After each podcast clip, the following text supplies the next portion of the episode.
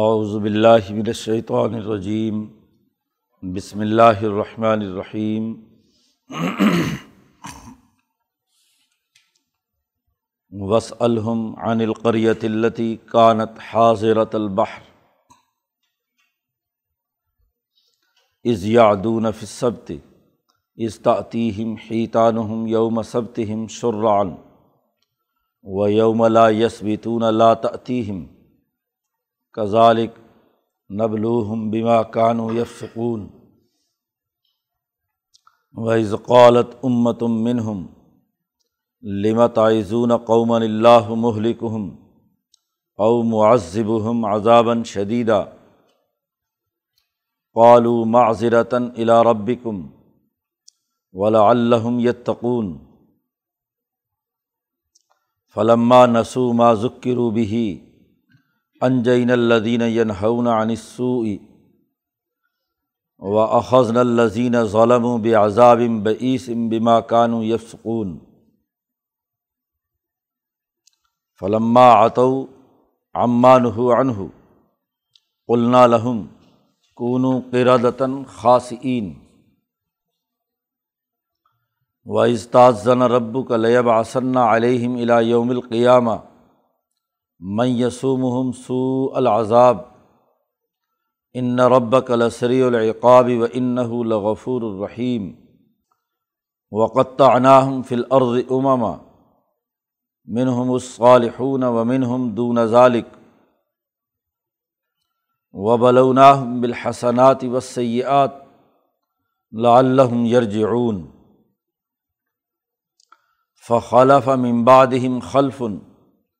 وارث الکتاب یا خزون عرض حاضل ادنا و یقولون سید فرالنا و این یاتہم عرض مثلح یا خزوح علم یخذ علیہم میساق الکتابی اللہ یقول اللہ الحق و درس معافی ودار الآخرت خیر الدین یتقون افلا تعقلون ولدین یومسکون بالکتابی و اقام الصلاط ان لانزی اجل المصلحین وائز نتقن الجبل فوقہم کا انّہ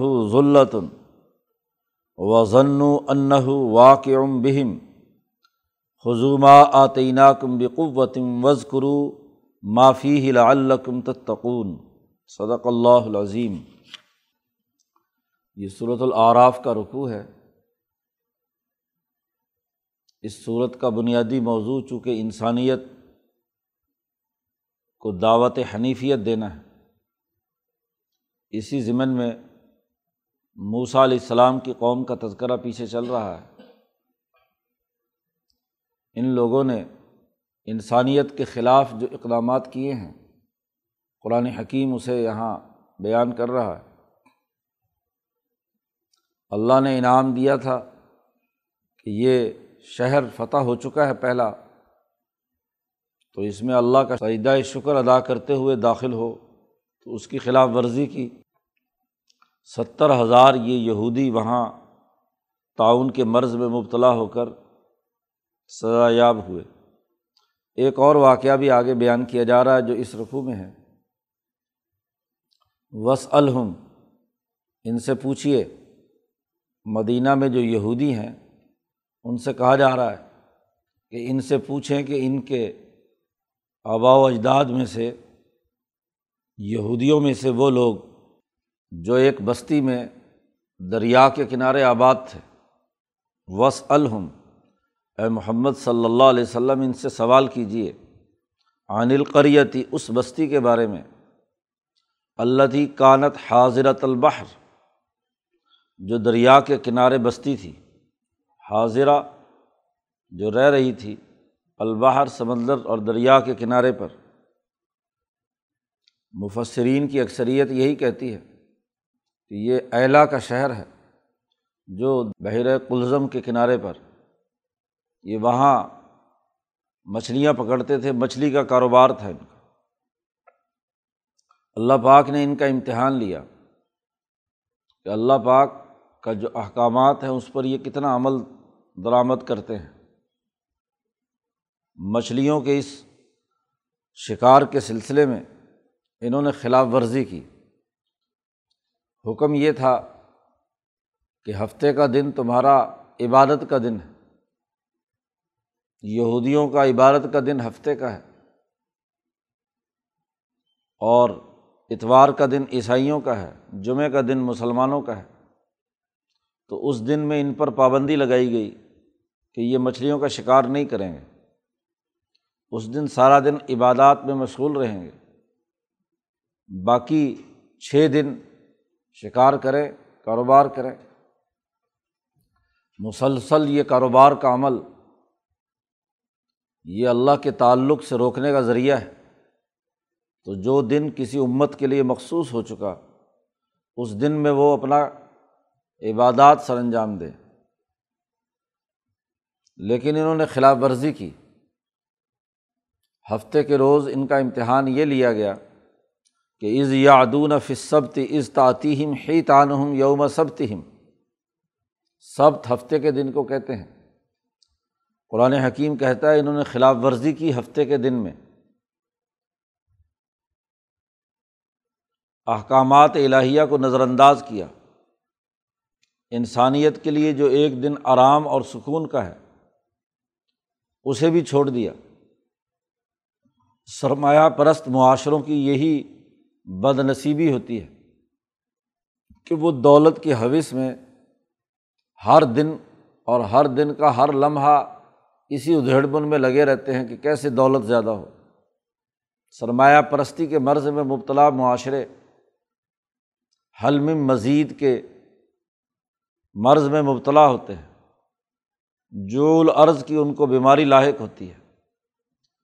اس لیے اللہ کے احکامات کی خلاف ورزی کی۔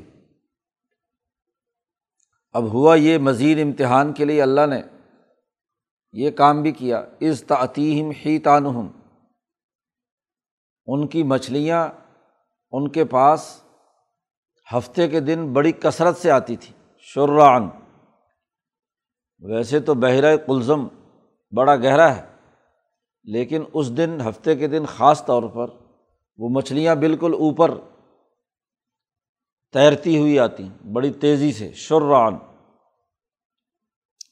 اور و یوم لا یس ویتون لا تعطیم جب ہفتے کا دن نہیں ہوتا تھا، باقی دن ہوتے تھے تو مچھلیاں اوپر نہیں آتی تھیں۔ اندر جانا پڑتا تھا شکار کرنے کے لیے۔ تو یہ بھی ایک امتحان تھا کہ کیا یہ ڈسپلن کی پیروی کرتے ہیں یا ڈسپلن توڑتے ہیں؟ خلاف ورزی کر رہے ہیں۔ کزالی کا نبلوہم بیماکانو یف سکون ہم نے ان کا یہ شدید امتحان اس لیے لیا کہ یہ لوگ فاسق و فاجر تھے ڈسپلن کو توڑنے والے تھے۔ ایک آدمی جو ڈسپلن کا پابند ہوتا ہے، اس کو ایک دفعہ حکم دے دو تو وہ از خود عمل کرتا ہے۔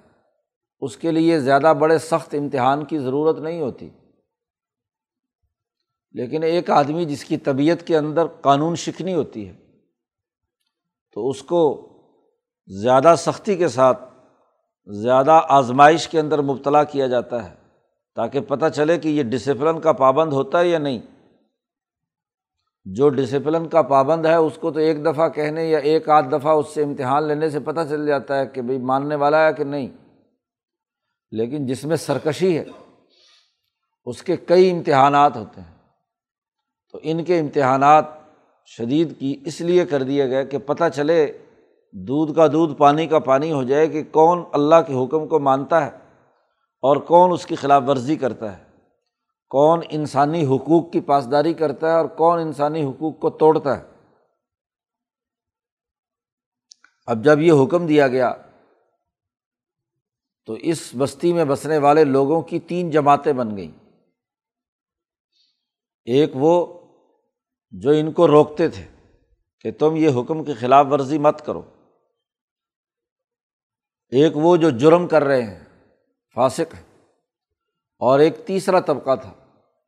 اس نے یہ کہا کہ جب یہ نہیں رکتے تو ان کو نصیحت کرنے کی کیا ضرورت ہے؟ ایک انہیں نصیحت کر کے سمجھاتے تھے کہ بھائی تم اللہ کے حکم کی خلاف ورزی کرتے ہو، عذاب آئے گا۔ ایک طبقے نے سوچ لیا کہ یہ تو اب فاسق و فاجر ہو گئے، ان کو نصیحت بھی کوئی اثر نہیں کرے گی۔ اس لیے ان کو چھوڑو، علیحدگی اختیار کر لو۔ چنانچہ انہوں نے ایسے لوگوں سے جو اس قانون کی خلاف ورزی کرتے تھے، درمیان میں دیوار کھڑی کر کے ان سے علیحدگی اختیار کر لی کہ تم چونکہ پابندی نہیں کر رہے، تم ظلم اور زیادتی کر رہے ہو، لہٰذا تمہارا، ہماری جماعت سے کوئی تعلق نہیں۔ علیحدگی اختیار کر لی۔ اور وہ لوگ جو ان کی خیر خائی چاہتے تھے کہ بھائی کسی نہ کسی طریقے سے انسان ہیں، بچ جائیں، اللہ کے عذاب سے وہ ان کو بار بار نصیحت کرتے تھے۔ تو قرآن حکیم نے اس کا تذکرہ کیا یہاں وز قولت امت من ہوں جب ان میں سے ایک جماعت نے یہ بات کہی کہ لمت آئزون قوم اللہ محلکم کیوں نصیحت کرتے ہو ایسی قوم کو کہ جس کو اللہ تعالیٰ ہلاک کرنے والا ہے؟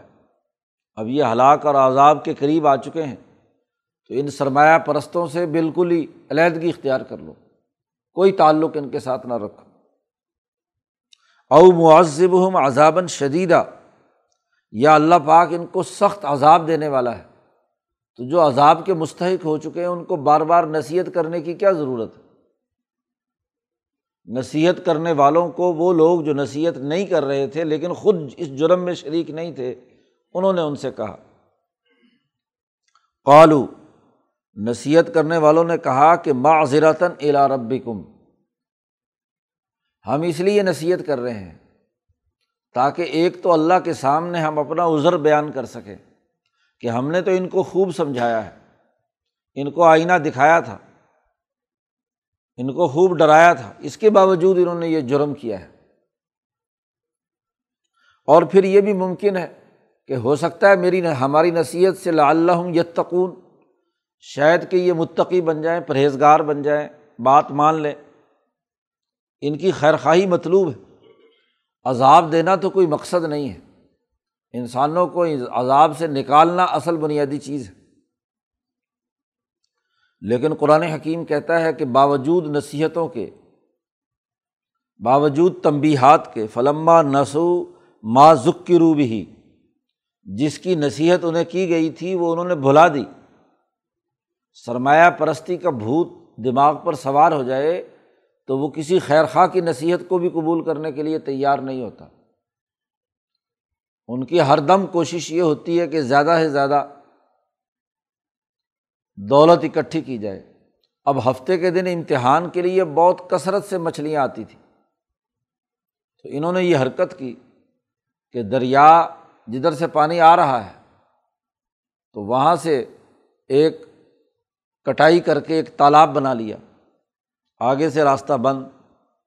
اب وہ مچھلیاں ہفتے کے دن ویسے جال سے تو شکار نہیں کرتے تھے، ایک ہیلا کیا۔ بظاہر قانون کی پابندی بھی ہو جائے، لیکن عملاً جو ہے وہ مچھلی کا شکار بھی ہو جائے۔ تو وہ تالاب میں ساری مچھلیاں لے آتے اور شام کو بند کر دیتے۔ اب اگلا دن اتوار کا ہوتا یا اگلے دنوں میں تالاب سے پکڑ پکڑ کر، ظاہر ہے مچھلیاں تو قبضے میں ہیں اب۔ تالاب سے پکڑ پکڑ کر بیچتے تھے۔ تو بظاہر ہیلا کیا کہ ہفتے کے دن انہوں نے شکار نہیں کیا۔ جب قوموں میں یہ سرمایہ پرستی کا مرض ہوتا ہے، تو اپنی دولت حاصل کرنے کے لیے وہ طرح طرح کے ہیلے تراشتے ہیں کہ قانون کی ظاہری شکل برقرار رہے اور قانون کی روح ختم ہو کر رہ جائے۔ حالانکہ ہر قانون کسی نہ کسی حکمت مسلحت اور روح کو حاصل کرنے کے لیے بنایا جاتا ہے۔ قانون کی ظاہری شکل تو مطلوب نہیں ہے۔ ہر حکم کے پیچھے جو حکمت کار فرما ہے مسلط کار فرما ہے، وہ اصل چیز ہوتی ہے۔ ظاہری طور پر قانون کا پابندی کا اظہار یہ درست نہیں ہے۔ یہ جب انہوں نے حرکت شروع کی تو قرآن حکیم کہتا ہے انجین الدین ین ہونا انسوئی وہ لوگ جو اس برائی سے باز آئے ہوئے تھے، جنہوں نے یہ خلاف ورزی نہیں کی، ہم نے انہیں نجات دے دی۔ یعنی وہ دو جماعتیں، حضرت اکرما کہتے ہیں کہ وہ دونوں جماعتیں جو نصیحت کرنے والی تھیں اور جو نصیحت نہیں بھی کرنے والی تھی، خود جرم نہیں کیا انہوں نے۔ ان دونوں کو تو ہم نے نجات دے دی۔ وہ اخذ الزین ظلم بے عذاب بعیسن اور ظالم لوگوں کو ہم نے پکڑ لیا برے عذاب میں۔ انتہائی ذلت امیز عذاب میں ہم نے انہیں گرفت میں لے لیا۔ بیما کانو یف سکون اس لیے کہ وہ فاسق تھے۔ فاسق کی حقیقت کئی دفعہ قرآن حکیم پیچھے بیان کر چکا ہے کہ وہ لوگ جو معاہدات توڑتے ہیں صلا رحمی رشتہ داروں کے حقوق ادا کرنے سے باز رہتے ہیں۔ اسی طریقے سے زمین میں فساد مچاتے ہیں۔ تو یہ انسانیت کے خلاف تین بڑے جرم ہیں۔ جو معاہدات توڑے، رشتہ داروں کے حقوق ادا نہ کرے، زمین میں فساد مچائے، وہ فاسق ہے اس فسق و فجور کی وجہ سے ہم نے ان کے اوپر عذاب، انتہائی برا عذاب ان پر مسلط کیا۔ فلما آتو امان ہو انہو جس چیز سے انہیں روکا گیا تھا جب وہ حد سے تجاوز کر گئے۔ آتو ان کی قانون کی خلاف ورزی حد سے اوپر بڑھ گئی۔ تو قلنا لہم، ہم نے حکم دیا انہیں کہ کونو قردتاً خاصین بندر بن جاؤ ذلیل قسم کے۔ اب ہوتا یہ تھا کہ وہ جو مچھلیاں تالاب میں جمع کر کے فروخت کرتے تھے، اسی میں سے خود بھی کھاتے تھے۔ اور ایسی حرام مچھلی وہی لوگ کھاتے تھے جو سرمایہ پرستی کے مرض میں مبتلا تھے۔ کیونکہ وہ لوگ جو اس سے روکتے تھے یا جو لوگ روکتے تو نہیں تھے، نصیحت نہیں کرتے تھے، لیکن خود رکے ہوئے تھے، وہ اس حرام مچھلی کو کھاتے بھی نہیں تھے۔ اب ہوا یہ کہ جب وہ تازہ پانی سے مچھلی تالاب میں آتی تھی، تو ریٹ بڑھانے کے لیے زیادہ دیر تک مچھلی کو اس تالاب کے اندر رکھتے تھے۔ کیونکہ جتنی طلب و رسد کے اندر آپ مصنوعیت پیدا کریں گے تو ریٹ بڑھے گا۔ تو بازار میں سپلائی کم دیتے تاکہ مہنگے داموں بکے۔ اب انہیں یہ تو کوئی خطرہ نہیں ہوتا تھا کہ مچھلی پکڑیں گے کیسے۔ وہ تو گویا کہ تالاب میں ان کے پاس محفوظ ہے۔ تو اپنے ریٹ کو بڑھانے کے لیے اسے زیادہ سے زیادہ تالاب میں رکھتے۔ اب اس کے نتیجے میں تالاب میں بدبو پیدا ہوئی اور اللہ نے حکم دیا، وہ حکم کی خلاف ورزی کی جو لانت تھی وہ ان مچھلیوں کے جسموں میں شرائط کر گئی۔ جب بھی کوئی بدعملی ہوتی ہے تو وہ بدعملی جس چیز کے ذریعے سے ہو رہی ہے اس میں لانت پڑ جاتی ہے۔ امام شاہ ولی اللہ دہلوی رحمۃ اللہ علیہ فرماتے ہیں کہ ہر عمل کی بھی اپنی ایک لانت ہے۔ کوئی بھی شے روپے پیسے کی صورت میں ہو یا اشیا کی صورت میں ہو، اگر وہ حرام طریقے سے حاصل کی گئی ہے تو حرمت کی جو لانت ہے وہ اس روپے پیسے میں بھی پڑتی ہے اور اس چیز میں بھی پڑتی ہے۔ اعمال کی جتنے بھی اثرات ہیں ان کو ان اشیا میں اعلیٰ درجے کے جو محققین اور راسخین فی علم سمجھتے ہیں۔ امبیا علیہم السلام بالخصوص امام الانبیاء حضرت محمد مصطفیٰ صلی اللہ علیہ وسلم نے جن جن چیزوں سے منع فرمایا ہے کھانے سے، تو دراصل اس عمل کا جو اثر اس چیز کے اوپر پڑا ہوا ہے، اس کا مشاہدہ کیا ہے۔ اور یہ تو امبیا کی بات ہے۔ امام اعظم، امام ابو حنیفہ کی قوت ادراک اتنی بلند تھی کہ وہ چیز کو دیکھ کر بتلا دیتے تھے کہ یہ جھوٹی بے سے خرید و فروخت کے ذریعے سے مارکیٹ میں آئی ہے۔ کسی کا مال لوٹ کر حرام طریقے سے فروخت ہونے کے لیے باہر چیز آئی ہے یا حلال طریقے سے آئی ہے۔ کیونکہ ہر چیز پر اس عمل کی لانت یا اس عمل کی رحمت موجود ہوتی ہے۔ اور وہ کھانے والے پر اثر انداز ہوتی ہے۔ اس لیے سود کے بارے میں کہا کہ سود کا کام کرنے والا، اس کی گواہی دینے والا، اس کی تحریر لکھنے والا، ان تمام کے لیے کیا ہے؟ وہ ملعون علیٰ لسان محمد صلی اللہ علیہ وسلم یوم القیامہ۔ قیامت تک کے لیے وہ ملعون ہے نبی اکرم صلی اللہ علیہ وسلم کی زبان کے مطابق۔ اب سود کے عمل کے ذریعے سے جو مال آیا ہے، بظاہر اس مال میں اور جو بے کے ذریعے سے مال آیا ہے، بظاہر اس مال میں کوئی فرق نہیں ہے۔ اندھوں کو نظر نہ آئے تو الگ بات لیکن جو سچے لوگ ہیں، ان کو پتہ چل جاتا ہے کہ کون سا حرام ہے اور کون سا حلال۔ اب اس مچھلی میں اللہ کے حکم کی خلاف ورزی کے نتیجے میں بدبو پیدا ہوئی لانت ہوئی۔ وہ مچھلی جب انہوں نے کھائی تو حرام اور مردار اور خبیص چیز کے کھانے کے جسم پر اثرات ہوتے ہیں۔ تو جسم کا جو جسمانی نظام ہے، وہ خراب ہو گیا، کینسر پیدا ہو گیا، تعاون کے مرض میں مبتلا ہوئے۔ آدمی کی جو جسمانی گروتھ ہے، وہ اب نارمل ہو جاتی ہے۔ اب یہ مچھلی جب ان کے پیٹوں میں گئی تو مولانا عبید اللہ سندھی فرماتے ہیں کہ ان کے جسم کا جو گروتھ کا نظام تھا، وہ تبدیل ہو گیا۔ انسانی بنیادوں پر جسم کی نشو و نما کے بجائے بندر کی بنیاد پر جو نشو و نما ہے وہ شروع ہو گئی۔ ان کی شکلیں بندروں کی طرح بننے لگی۔ آدمی جب کینسر زدہ ہوتا ہے، تعاون زدہ ہوتا ہے، تو اس کے اثرات اگر جسم جلد پر ظاہر ہوں، تو اس کی شکل بگڑ جاتی ہے۔ کسی کی خنزیر کی شکل، کسی کی، کسی اور شکل، مختلف شکلوں میں وہ جسمانی ساخت بدل جاتی ہے۔ بظاہر انسان ہوتا ہے، لیکن چہرے پر نظر پڑتے ہی پتہ چلتا ہے کہ یہ کوئی بندر تو نہیں ہے۔ جی تو یہ لانتیں امراض کے نتیجے میں، اب نارمل گروتھ کے نتیجے میں ان کی جسمانی ساخت کے اندر تغیر و تبدل ہو گیا۔ اب بندر بھی ایک مخلوق ہے الگ سے، اس کی بھی اپنی ساخت ہے، لیکن وہ مستقل مخلوق، کوئی ذلیل تھوڑا ہی ہے۔ اس کی اپنی ایک حالت ہے۔ لیکن یہ نہ بندر نہ انسان۔ اور پھر اس جو کیفیت بدلی جسم کی تو ذلت، رسوائی حکارت کہ نہ وہ انسان لگتے ہیں، نہ بندر لگتے ہیں۔ عجیب و غریب قسم کی بے ڈھنگی مخلوق بن گئی۔ اب انہوں نے تو دیوار بنا رکھی تھی، جو لوگ نجات جنہوں نے حاصل کی۔ دوسری طرف یہ لوگ تھے تو بڑا شور و غل اور ادھر ادھر کی حرکتیں کرتے تھے۔ جب بندر بنے اور تین چار دن کے بعد مرنا شروع ہوئے تو آواز آنا بند ہوئی۔ تو یہ جو دوسرے نجات یافتہ تھے، انہوں نے دیوار کے اوپر سے جھانکا تو ان تمام کی شکلیں بگڑی ہوئی ہیں۔ اور بری اور ذلت کی حالت میں ہانپ رہے ہیں، کانپ رہے ہیں، مرنے کے قریب ہیں۔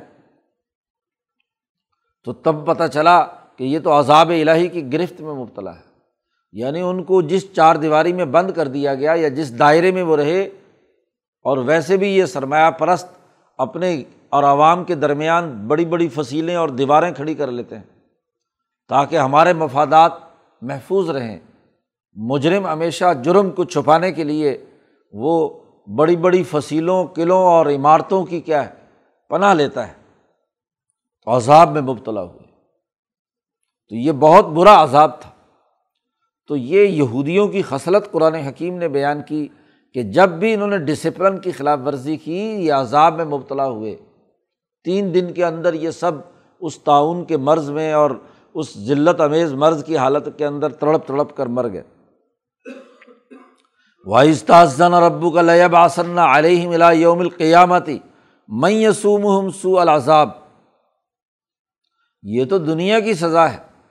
اس وقت کو یاد کرو، جب تیرے رب نے اس بات کا اعلان کر دیا تھا، خبر دے دی تھی کہ ضرور بھی ضرور ان پر قیامت کے دن تک ذلت، امیز، عذاب رہے گا۔ میں یسوم سو العذاب۔ ان کے اوپر ایسا شخص، ایسی طاقتیں اور قوتیں یہودیوں پر مسلط رہیں گی، جو الا یوم القیامہ ان کو بدترین عذاب میں مبتلا رکھیں گی۔ مسلسل جرائم امبیا کی مخالفت، اللہ کے احکامات کی خلاف ورزی کے بعد اللہ نے اس بات کا اعلان کر دیا تعزان رب کا تیرے رب نے یہ اذان دے دی، اعلان کر دیا، لوگوں کو بتلا دیا کہ ضرور بھی ضرور لیب آسنا علیہم لام بھی تاکید کا ہے۔ لیب آسنا ضرور ان کے اوپر اللہ تعالیٰ بھیجے گا قیامت تک۔ ان کے اوپر مسلط رکھے گا۔ میں یسوم ہوں جو ان تمام کو سخت ترین عذاب ذلت امیز عذاب دیتا رہے گا سو العذاب۔ چنانچہ یہودیوں کی پوری تاریخ حضور کی آمد سے پہلے ایرانیوں اور فارسیوں نے ان پر قبضہ کیا۔ ان کو غلام بنا کر ان سے بےگار لی۔ اور جب بیت المقدس مسلمانوں نے فتح کیا تو پھر یہ مسلمانوں کے تابع اور ان کے غلام رہے۔ اور اس سے پہلے بخت و نثر جالوت، وہ بھی ان کے اوپر اسی طرح سزا دیتے رہے۔ قرآن نے دوسری جگہ جس کی تفصیلات بیان کی ہیں۔ اور اللہ نے کہا، یہ قیامت تک سلسلہ جاری رہے گا۔ مسلمانوں کی حکومت ختم ہوئی تو عیسائیوں نے ان پر قبضہ کر لیا۔ آج وہ اسرائیلی اسرائیلی اور یہودی اس امریکہ کے غلام ہیں۔ اس کی اجازت کے بغیر تو کوئی حرکت نہیں کر سکتے۔ اس کے قبضے میں ان کے مفادات کے لیے کام کرتے ہیں۔ یہاں جو آج کل یہ لوگ جھوٹا پراپگنڈا کرتے ہیں جی دنیا پر یہودیوں کا قبضہ ہے۔ امریکہ پر بھی یہودیوں کا قبضہ ہے۔ وہ اس آیت کی خلاف ورزی ہے۔ یاد رکھو، یہ بالکل غلط بات ہے۔ یہود کے لیے تو اللہ نے طے کر دیا ہے کہ الا یوم القیامہ وہ ہمیشہ ذلیل اور رسوا ہوں گے۔ ان کے ابھرنے کی صرف دو ہی وجوہات بیان کی ہیں۔ دوسری جگہ پر اللہ بحبل من اللہ و حبل من الناس۔ یا تو مسلمان ہو جائیں، اللہ کی رسی کو پکڑ لیں۔ اور یا کسی دوسری قوم کی رسی پکڑیں گے۔ کسی دوسرے کے ساتھ نتھی ہوں گے۔ تب کسی درجے میں عذاب سے بچ سکتے ہیں۔ ورنہ عذاب مسلسل ان کے اوپر رہنا ہے۔ قیامت تک۔ اب یہ آیت پتی ہے کہ قیامت تک یہودیوں پر ایسی جماعت مسلط رہے گی، ایسی قوم مسلط رہے گی، ایسے افراد مسلط رہیں گے جو ان کو بدترین عذاب دیتے رہیں گے۔ اب سامراجی مقاصد کے لیے یہودیوں کا استعمال۔ خود یہودی کہتے ہمیں نہیں معلوم کہ فلسطین یا اسرائیل ہمیں ملک بنا کر دینا تھا۔ برطانیہ نے اپنے مقاصد کے لیے ان کو خود بلا کر کہا، اعلان بالفور کرایا اور انیس سو انیس میں ہاں جی ان سے کہا کہ تمہیں ایک ریاست بنا کر دیتے تو جو بنا کر دیتا ہے، وہ اپنے مقاصد کے لیے استعمال کرتا ہے۔ اور اگر یہودیوں کو ریاست بنا کر دینا، ان کے لیے عذاب ہے، ان کو اپنے مقاصد کے لیے استعمال کرنا ہے، تو ماشاء اللہ جن کو اسلامی ریاست بنا کر دی ہو، تو ان مسلمانوں کو بھی تو اپنے تابے رکھنا ہے نا۔ آج پاکستان ان کی منڈی ہے، ان کے مفاد مفادات اور مقاصد کے لیے ایجنٹی کا کردار ادا کرتا ہے۔ آپ اپنے لیے دین کا نظام نہیں قائم کر سکتے، ستر سال، بہتر سال ہو گئے۔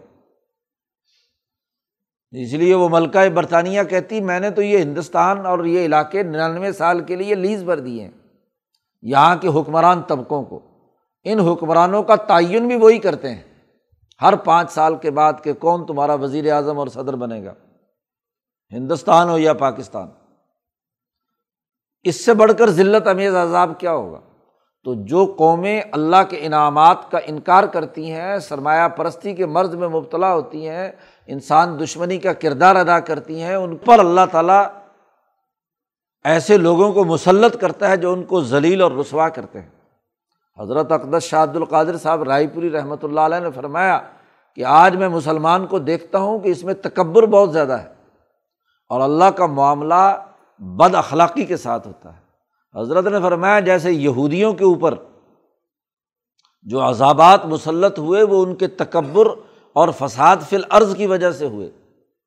قرآن نے کہا، تم دو دفعہ فساد مچاؤ گے۔ جی اور دونوں دفعہ تم پر ظالموں کو مسلط کر کے سزا دی جائے گی۔ تو یہ بنی اسرائیل تو امبیا کی اولاد ہے وہ اگر متکبر اور بد اخلاق ہوں تو ان کے لیے قیامت تک کے لیے اللہ نے سزا مقرر کر دی تو یہ جو نبیوں کی اولاد نہیں ہے، ویسے ہی اپنے آپ کے اسلام کے دعوے دار ہیں۔ یہ کیسے کہہ سکتے ہیں کہ یہ اس عذاب سے بچ سکتے ہیں؟ تو اس تکبر کا نتیجہ ہے کہ اللہ کی طرف سے جو عذاب مسلط ہے کہ جی پچاس باون ترپن مسلمان ملک ہیں اور ذلیل ہیں خاصین ہیں۔ بس شکریں نہیں بگڑ رہی، اس لیے کہ حضور صلی اللہ علیہ وسلم نے اللہ سے دعا مانگی تھی کہ جو پچھلی قوموں پر عذاب شکلوں کے بگڑنے یا ایک دم ہاں جی کسی زلزلے اور اس سے تباہ و برباد کرنے سے، یا اللہ، اس سے میری قوم کو محفوظ کرنا، میری امت کو۔ تو شکلیں ظاہری طور پر بگڑ نہیں رہی، اندر سے تو بندر سے بھی بدتر ہو چکے ہاں جی جو خرابیاں، سرمایہ پرستی کے جو معاملات یہودیوں کے رہے، اور حضور صلی اللہ علیہ وسلم نے خود فرمایا طب سنن من کانا قبل کم تم ضرور بھی ضرور اتباع کرو گے اپنے سے پہلے لوگوں کی۔ جو یہودیوں نے حرکتیں کی ہیں، وہی تم بھی کرو گے۔ تابق نال و بن نال جیسے جوتا جوتے کے برابر ہوتا ہے، ایسے ہی یہودیوں کے برابر تم بھی، تمہاری بھی یہی حرکتیں ہوں گی۔ حضرت اقدس شاہ عبد القادر دہلوی رحمۃ اللہ علیہ موز القرآن کے حاشیے میں لکھتے ہیں کہ یہ سارے واقعات یہودیوں کے جو گزرے ہوئے واقعات ہیں، یہ مسلمانوں کو سنائے جا رہے ہیں کہ تم بھی سوچو، اگر امبیا کی اولاد کے ساتھ یہ معاملہ ہو سکتا ہے تو تمہارے ساتھ کیوں نہیں ہو سکتا یہ معاملہ؟ ان رب کا لسری العقاب، بے شک تیرا رب بہت جلد سزا دینے والا ہے۔ وہ انحو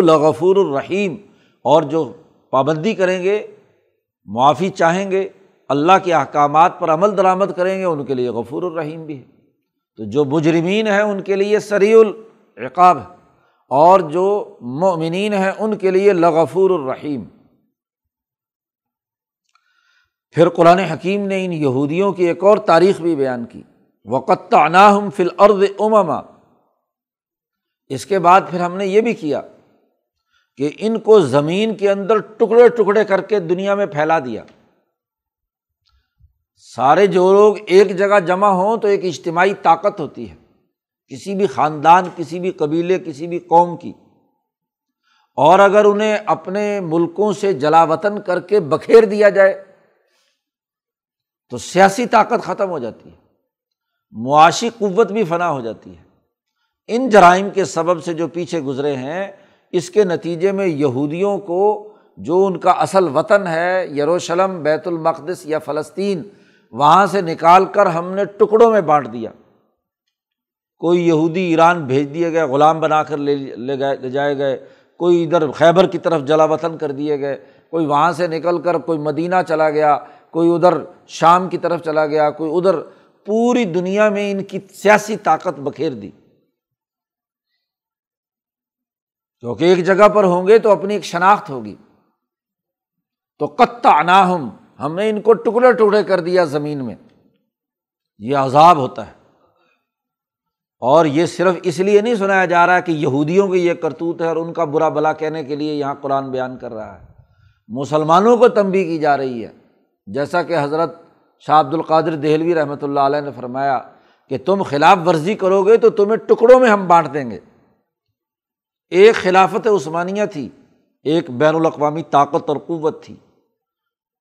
جب اللہ کے احکامات کی خلاف ورزی کی، سرمایہ پرستی اختیار کی، سامراجی تاغوتی قوتوں کے اعلی کار اور ایجنٹ بنے، تو آج تریپن ملک بنا دیے۔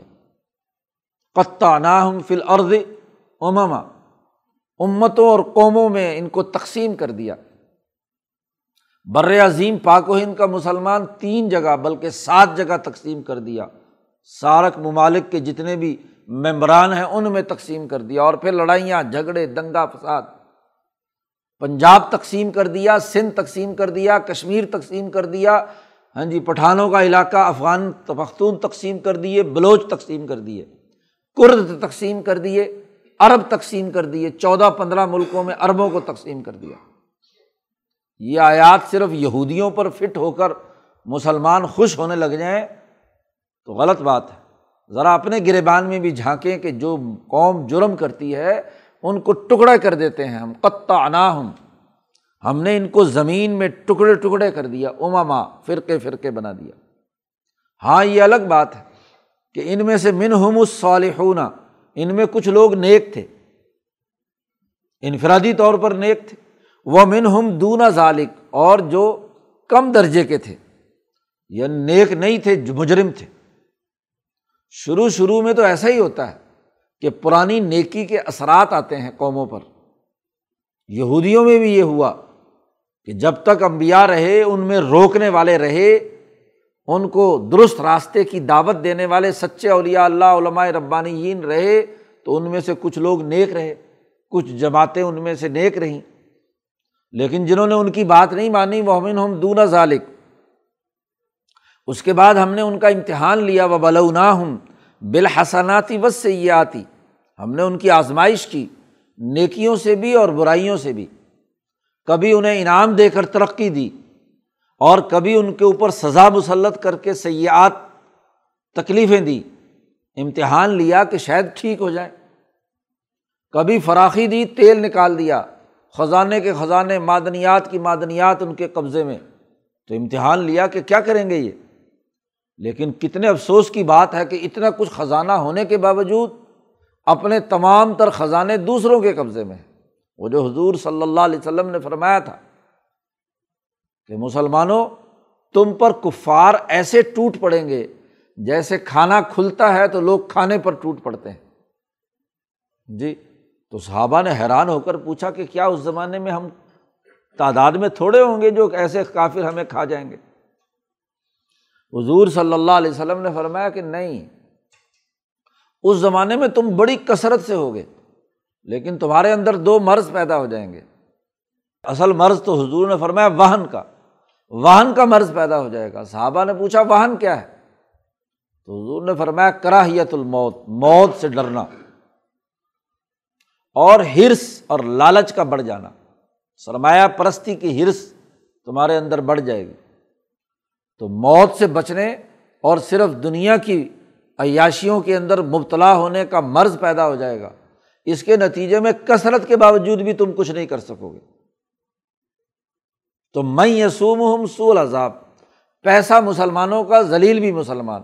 دنیا بھر کے ستر فیصد وسائل اس وقت مسلمان ملکوں کے پاس ہیں معدنیات کے۔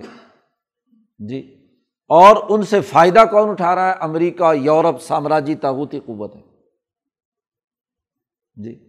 ایسی ہی بڑی طاقت اسرائیل کی انسانی اور افرادی قوت ہے یہودیوں کی، لیکن فائدہ کون اٹھا رہا؟ ہے امریکہ اور برطانیہ۔ دنیا کی چار، پانچ بڑی طاقتیں اپنے مفادات کے لیے انہیں استعمال کرتی ہیں۔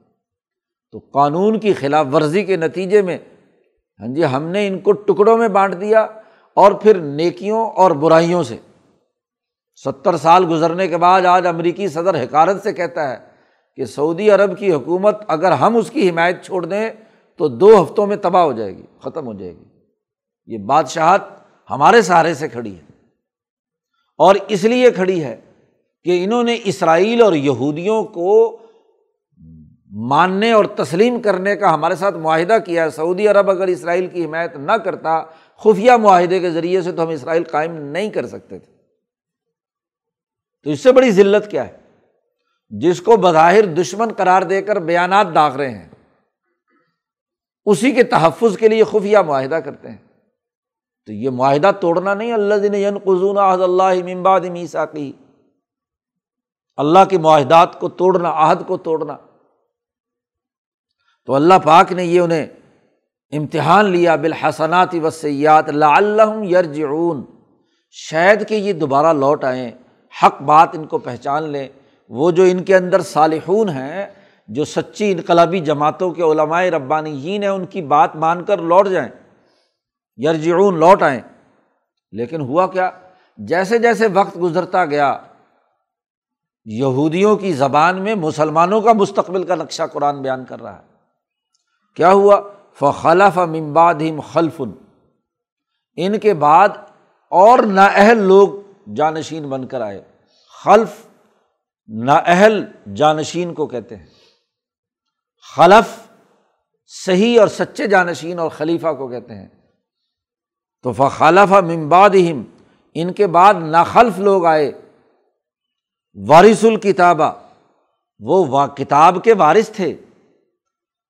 تورات پڑھتے تھے اور تورات کے بارے میں کہتے تھے کہ ہم تورات کے وارث ہیں۔ قرآن تورات کے حافظ بھی تھے، عالم بھی تھے، سب کچھ تھے۔ جیسا کہ آج مسلمان قرآن کے حافظ بھی ہیں، وارث الکتابہ ہے لیکن کیا حرکت ہے آگے؟ قرآن حکیم نے کہا یا خزون آراضہ حاضل ادنا اس دنیا کے ٹوٹے پھوٹے سامان کو اس کتاب کے بیچنے سے حاصل کرتے ہیں۔ آرادہ حاضل ادنا اس دنیا کی ادنا زندگی کا سامان خریدتے ہیں، تعیشات خریدتے ہیں۔ پینتالیس کروڑ ڈالر کی ایک کشتی خریدتا ہے سعودی عرب کا حکمران، اور حالت اس کی یہ ہے کہ وہ زمین پر سوتا نہیں ہے اس کشتی پر جا کر سوتا ہے۔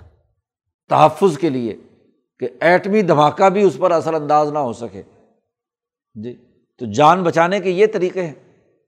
تکبر اور غرور اور تعیش کا عالم یہ ہے کہ قوم کے اوپر قرضہ چڑھ رہا ہے، اور انفرادی طور پر ان کے باتھ روم سونے کے، ان کے مکانات سونے کے۔ پاکستان مقروض ترین ملک اور اس کا وزیر اعظم اپنے بیڈ روم کے لیے اربوں کروڑوں روپیہ خرچ کرتا ہے، سونے چاندی کے باتھ روم بنواتا ہے، کموڈ بنواتا ہے۔ اس سے بڑی تباہی کی بربادی کی بات وارث ہے کتاب کے۔ کہ جی ہم قرآن کے عالم ہیں، قرآن کے حافظ ہیں اور حکمران طبقے کی بات تو الگ سے رہی۔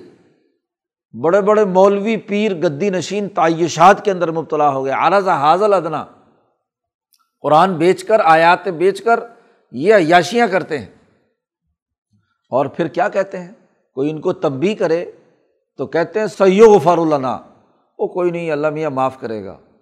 جی یقولون، یہ کہتے ہیں سیو غفار اللہ ہمیں معاف کر دیا جائے گا۔ یہودیوں کی خصلت کے تناظر میں قرآن حکیم نے مسلمانوں کا آئینہ دکھایا ہے کہ یہ بھی یہی حرکت کریں گے۔ کتاب کے وارث اپنے آپ کو کہہ رہے ہیں بڑے فخر سے بیان کرتے ہیں العلماء وراثت الانبیاء۔ امبیا کی وراثت کے دعوے دار بھی ہیں، لیکن یا خزون عرضہ حاضل ادنا اس ادنا اور کمینی زندگی کے سامان کی خریداری کے پیچھے پڑے رہتے ہیں، عیاشیوں میں مبتلا ہے اور اگر کوئی تنبی کرے اور کہے کہ بھائی یہ غلط کام کرتے ہو تو کہتے ہیں سید فار اللہ ہمیں معاف کر دیا جائے گا۔ قرآن کہتا ہے وہ عتیم آردم مسل یا خزو اور حرکت یہ ہے کہ پہلے جو عیاشی کی ہوئی ہے، اس کے بعد کہتے ہیں اللہ میاں ہمیں معاف کر دے گا۔ لیکن ان کا پیٹ نہیں بھرتا کہ اگر اتنا ہی مزید عیاشی کا سامان انہیں مزید دیا جائے، کسی آیت فروشی اور کسی دین فروشی کے نتیجے میں، تو مسل ہو، یا خزو اس کو بھی پکڑ لیں گے۔ اور پھر کہیں گے، چلو جی پہلے والا تو جرم معاف ہوا تھا، تو یہ بھی اللہ میاں معاف سیو فال اللہ معاف کر دیا جائے گا۔ ویاتم اگر ایسے ان کے پاس سامان آئے آردم مسل ہو تو یا خزو اس کو بھی پکڑ لیں گے۔ حرام خوری میں کسی قسم کی ہچکچاہٹ ان کو، رشوت کا کرپشن کا، لوٹ مار کا، کہیں سے بھی مال ملے، فوراً لے لیں گے۔ قرآن کہتا ہے، عجیب لوگ ہو علم یو خز علیہم می ساق الکتاب کیا ان سے کتاب کے اندر یہ عہد نہیں لیا گیا؟ تو رات اٹھا کر دیکھو، قرآن اٹھا کر دیکھو۔ کیا ان سے یہ عہد نہیں لیا گیا تھا؟ کیا؟ کہ اللہ یقول اللہ الحق، کہ یہ اللہ پر صرف حق کے اور کوئی بات نہیں کریں گے۔ کتاب فروشی، دین کے ہیلے، وہ بیان نہیں کریں گے۔ ہیلوں سے کسی بینکاری کو اسلامی بنانے کے ہیلے نہیں کریں گے۔ سرمایہ پرستی کا مرض نہیں ہوگا۔ حق اور ٹھیک ٹھیک بات بیان کریں گے۔ حالانکہ قرآن کہتا ہے، عجیب یہ لوگ ہیں کہ وہ درس معافی ہی اس کا درس بھی دیتے ہیں۔ قرآن پڑھ کر بھی سناتے ہیں، تفسیر بھی بیان کرتے ہیں، آیات بھی پڑھ کر بناتے ہیں۔ اپنے مدرسوں میں تدریس بھی کرتے ہیں۔ داراسو معافی ہی جو حق بات ہے، سچی بات ہے، اس کا درس خود بھی دیتے ہیں، پڑھتے بھی ہیں، بیان بھی کرتے ہیں، ممبر پر بھی کرتے ہیں، لیکن عمل کا موقع آتا ہے تو سرمایہ پرستی کی بنیاد پر فتوے دیتے ہیں۔ اپنی ہی پڑھی ہوئی بات کا انکار کر کے دنیا کی مال و دولت پر نظر رکھتے ہیں اور کہتے ہیں سیو فر اللہ آج یہی مسلمان کی حالت نہیں ہے۔ جرم کرتا کوئی نہیں جو اللہ میاں معاف کرے گا۔ جی مسلمان تو ہیں نا ہم۔ کلمہ تو ہم نے پڑھ لیا، کتاب تو پڑھتے ہیں۔ قرآن نے پورا نقشہ کھینچ دیا کہ اللہ کا حق جو کتاب میں بیان کیا گیا تھا، اس کا عہد تھا ان سے۔ اور اس عہد کی خلاف ورزی کرتے ہوئے جبکہ اس عہد کا درس و تدریس بھی کرتے ہیں، پھر بھی اس کو انہوں نے نظر انداز کر دیا۔ حالانکہ ودار الآخرت خیر الدین یہ تقونا آخرت کا گھر بہتر تھا ان لوگوں کے لیے جو تقوا اختیار کرتے ہیں۔ انہوں نے تقوا کا راستہ چھوڑ کر مال پرستی کا، سرمایہ پرستی کا راستہ اختیار کر لیا۔ افلا تاقلون؟ کیا یہ عقل سے کام نہیں لیتے؟ اپنی عقل استعمال کرتے کہ جس حکم کو پڑھ کر لوگوں کو سنا رہے ہیں، جو درس دے رہے ہیں، جو اللہ کا حکم ہے، اور پھر عقل کا استعمال کرتے کہ یہ دنیا کی زندگی تو کتنے عرصے کے لیے ہے؟ پتہ نہیں کس وقت پھونک نکل جائے اور معاملہ ختم۔ آخرت کی زندگی وہ تو زیادہ بہتر تھی۔ تو افلا قلون کیا عقل سے کام نہیں لیتے؟ یہ تو ان لوگوں کا منظر بیان کیا۔ کہ جن کو ٹکڑے ٹکڑے کیا اور ناخلف لوگ ان کے بعد آئے اور انہوں نے خرابیاں پیدا کی اس کے مقابلے میں وہ لوگ ولدین یومس کون بال کتابی وہ لوگ جو کتاب کو مضبوطی سے پکڑے رکھیں یعنی عمل بھی کریں، امساک، رک جانا، ڈٹ جانا۔ کتاب میں جو حکم دیا گیا ہے، سود خوری کی جو حرمت، رشوت اور لوٹ مار کی، فسق و فضور کی جو ممانعت ہے جو لوگ کتاب کو مضبوطی سے پکڑے رکھیں گے، اور وہ اقام الصلاط اور کتاب کا اصل نمونہ عملی طور پر نظام نماز کا نظام قائم کرنا ہے۔ اقامت سلاد کہا گیا ہے۔ قراعت سلاد نہیں کہا گیا، نماز پڑھنا نہیں ہے قرأت نہیں ہے۔ تو جو نماز کا نظام قائم کرتے ہیں، اور نماز کا جو نظام قائم کرتے ہیں ان صلاح تنہا انل فاشائی ول نماز جو ہے وہ تو فاشا اور منکر سے روکتی ہے۔ تو صدق دل سے صحیح نماز پڑھی جائے تو وہ تو اس طرح کی سود خوری اور اس طرح کی بدیانتی اس طرح کی سرمایہ پرستی کو روکتی ہے۔ ان لا نظی و اجر المسلحین ہم ایسے لوگوں کا جو مسلح ہیں، اصلاح خود بھی کرنے والے ہیں، لوگوں کو بھی اصلاح کی دعوت دیتے ہیں، ہم ان کا اجر ضائع نہیں کریں گے۔ قرآن نے اس رقوع کے اختتام پر ایک اور آیت میں بات بیان کی کہ ان یہودیوں کا معاملہ تو یہ ہے کہ ان سے یہ میساک ہم نے بڑی طاقت اور قوت سے لیا تھا۔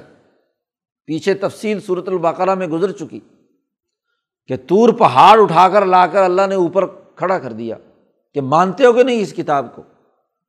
تو انہیں خطرہ لاحق ہوا کہ کہیں پہاڑ کے نیچے ہم آ کر دب نہ جائیں تو انہوں نے اقرار کر لیا۔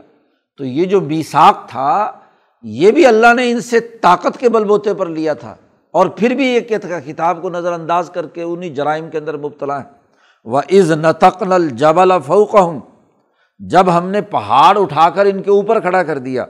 کان ذلتن گویا کہ وہ ان کے اوپر سائبان ہے پہاڑ کی وہ چوٹی جو نیچے کٹاؤ سے کیا ہے، ہو جاتی ہے اور اوپر کیا ہے، پہاڑ۔ اب یہ وہاں نیچے کھڑے ہیں۔ اب ان کو خطرہ ہے ذلت ان سائے کی صاحبان کی طرح کہ کہیں اوپر نہ گرائے۔ انّ واقع بہم۔ ان کو یہ یقین تھا کہ کہیں یہ ابھی ہم پر گرنے والا ہے۔ تو ہم نے کہا تھا خزوم آتعینہ کم بقوت جو ہم نے حکم دیا ہے تورات میں، اس کو مضبوطی سے پکڑ لو۔ اور وز کرو معافی لعلکم تتقون۔ اور اس میں جو بھی کچھ باتیں ہیں، انہیں یاد کرو تاکہ تم متقی بنو۔ اور متقی کے لیے انعامات ہیں۔ تو ہم نے ان کو ڈرا دھمکا کر یہ بات ان سے قبول کروائی۔ لیکن آج معاملہ یہ ہے کہ جو چند مخلصین ہیں وہ تو اس کو قبول کرتے ہیں۔ اور باقی سب کے سب کیا ہے؟ ذلیل اور رسوا ہو رہے ہیں اور اس بات کو مانتے نہیں ہیں کتاب کو۔ تو قرآن حکیم نے پورا بنی اسرائیل کا نقشہ، یہودیوں کا نقشہ کھینچ کر مسلمانوں کو تنبی کی ہے کہ قانون کی خلاف ورزی، اللہ کے احکامات کو چھوڑنا وہ عذاب کا باعث بنتا ہے۔ اور ایک ہی راستہ ہے یومس سکون بال کتاب جو کتاب تم پر نازل ہوئی ہے، اس کے احکامات کو من و ان پورے طریقے سے تسلیم کر کے امساک، اس کے ساتھ جڑ جائیں، اس پر رک جائیں، اس پر ڈٹ جائیں۔ تو تب تو کیا ہے، کامیابی ہے۔ اور اگر کتاب کو بیچ کر پیسے کمائیں، دنیا کا سامان خریدیں، یا خزون عرض حاضل ادنا، اس کمینی دنیا کی چیزیں جو ہیں، وہ لینا چاہیں ساز و سامان اور یہاں کے تعیشات، تو یہ عذاب کا باعث اللہ تعالیٰ قرآن حکیم کو سمجھنے اور اس پر عمل کرنے کی توفیق عطا فرمائے۔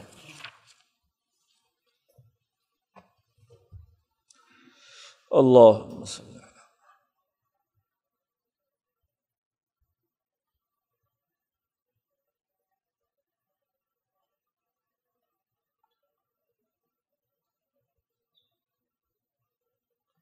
اجمائن